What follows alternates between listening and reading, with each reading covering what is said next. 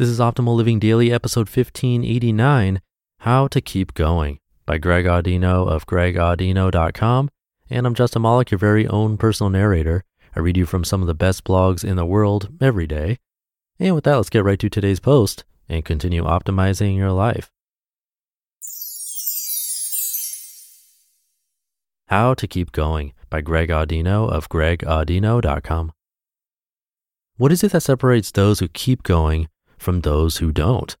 In times of hardship, how is it that some people find the motivation to continue on while others fall by the wayside and start on a new path? A common hardship that many people face is a lack of motivation.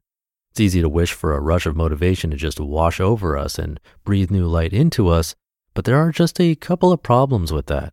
It takes a lot for us to pull ourselves up by our bootstraps and keep going a lot more than the self help idiots who just yell, don't quit at us allow credit for. While hard work is something that people very much pride themselves on, especially in modern day America, this is more a product of nurture than nature.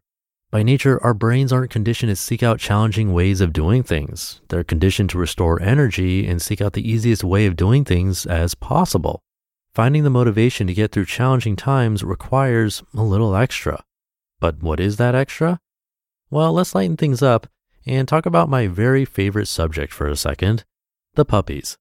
How is it that we're able to train puppies who barely have any means of understanding us to perform certain tasks with as much precision as another human would?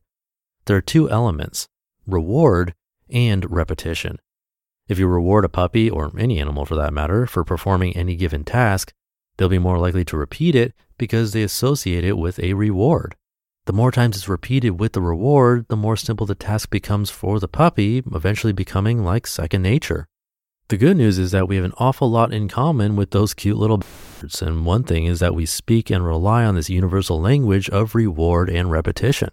Every single thing we do is done because we believe that it's in our best interest, all things considered. There's nothing we don't do because we believe it will bring us some form of happiness, wherever it may stem from. For us to do anything at all, it's necessary for us to believe in a reward on the other side. The more we're given or reminded of this reward, the more likely we are to repeat the behavior. Conversely, the more the expected reward is not given to us, the harder it is to have faith in its arrival, and the less likely we'll be to maintain the behavior. This is the point at which many people who have lost their motivation find themselves. They've lost in the inspiration to keep on trucking because the reward they once believed in seems to be going further out of sight. The big question then is how to combat this. Well, a lot of the reward we seek is something that comes from the outside.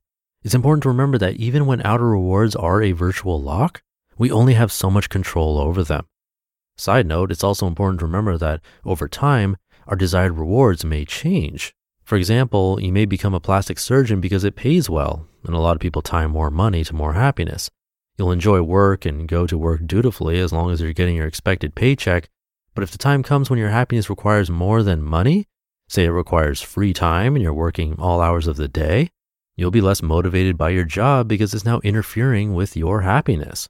So, what happens in the event that we're not receiving the outer rewards we seek, but we still believe in them enough to want to keep going? What do we do when we see the light at the end of the tunnel, but it's getting hard to keep climbing towards it? Make no mistake, this idea is applicable in a myriad of ways. It extends far beyond just jobs, which seems like it might be easiest to associate this with. The key is to tune into other benefits, a lot of which may be intangible. It can be difficult for many of us to believe in or even be cognizant of intangible rewards, but it's essential in maintaining good habits that haven't yet paid off in the ways you envision them paying off. What does this look like? Let's use an example of someone who's running for political office, which I'll tread carefully with considering I'm pretty useless when it comes to politics. Running for office is a huge task. It takes a humongous amount of commitment, and the end goal to be elected is pretty clear. Certainly, at points, the required sacrifice stands a chance of weighing down on the candidate, making it difficult for them to keep pushing and ask themselves if it's really all worth it. At this point, the candidate has the option of redefining their definition of quote unquote winning. Even if they don't win the election, is it not a win to have engaged more with the community? Is it not a win to have gained the trust of some potential voters? Is it not a win to pay more attention to and do more for those who are struggling? Is it not a win to have gained more knowledge about politics? Is it not a win to have gained more understanding as to the stress those currently in office are under? The list goes on, and reframing one's mind to see winning from wider lens in this way is very much a difference maker when it comes to retaining motivation. And don't think for a second that this mindset isn't valuable after the election if they've lost, or for you if whatever you once set out to accomplish doesn't come to fruition in the way you thought it would. In this way, we see that redefining a win by seeking out smaller, more unique wins is also a means of both avoiding regret and gaining gratitude.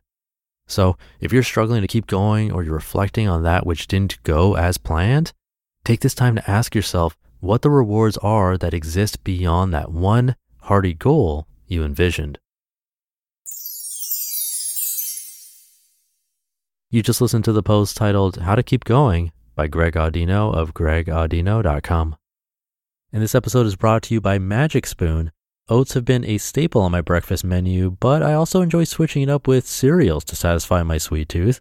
That's where Magic Spoon comes in, the world's first low carb, high protein cereal that contains 0 grams of sugar, 12 grams of protein, and only 3 net grams of carbs in each serving. And they come in cocoa, fruity, frosted, and blueberry flavors.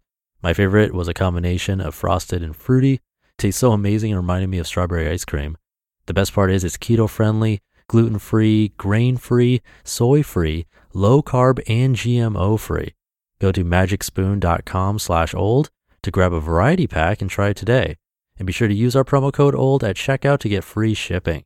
And Magic Spoon is so confident in their product, it's backed with a 100% happiness guarantee.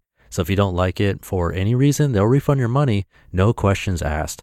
That's magicspoon.com slash OLD and use the code OLD for free shipping. And we thank Magic Spoon for sponsoring this podcast. And thank you to Greg. As always, you can come by his site, but he's also one of our narrators, if you didn't know that already. He took over Optimal Relationships Daily since Jocelyn is spending more time with our kids now. And he also created Optimal Living Advice for us, where he answers your questions, your life questions. Those are both great shows. You can find all of our podcasts by searching for Optimal Living Daily in your podcast app. And Greg makes some great points here. For me, doing this podcast does have its external rewards of hearing from you Anytime I've received an email or handwritten letter, hearing how it's helped your life, I've been honored and it keeps me going. This podcast actually lost money for almost a year before it could break even. And then to pay myself a reasonable salary took even longer. But I started getting feedback early on from you, and that's meant a lot. It kept me going. So thank you for that. You've been helping me keep this habit of releasing new episodes all the time. But I'll leave it there for today. Hope you're having a great Friday, and I'll see you over the weekend where your optimal life awaits.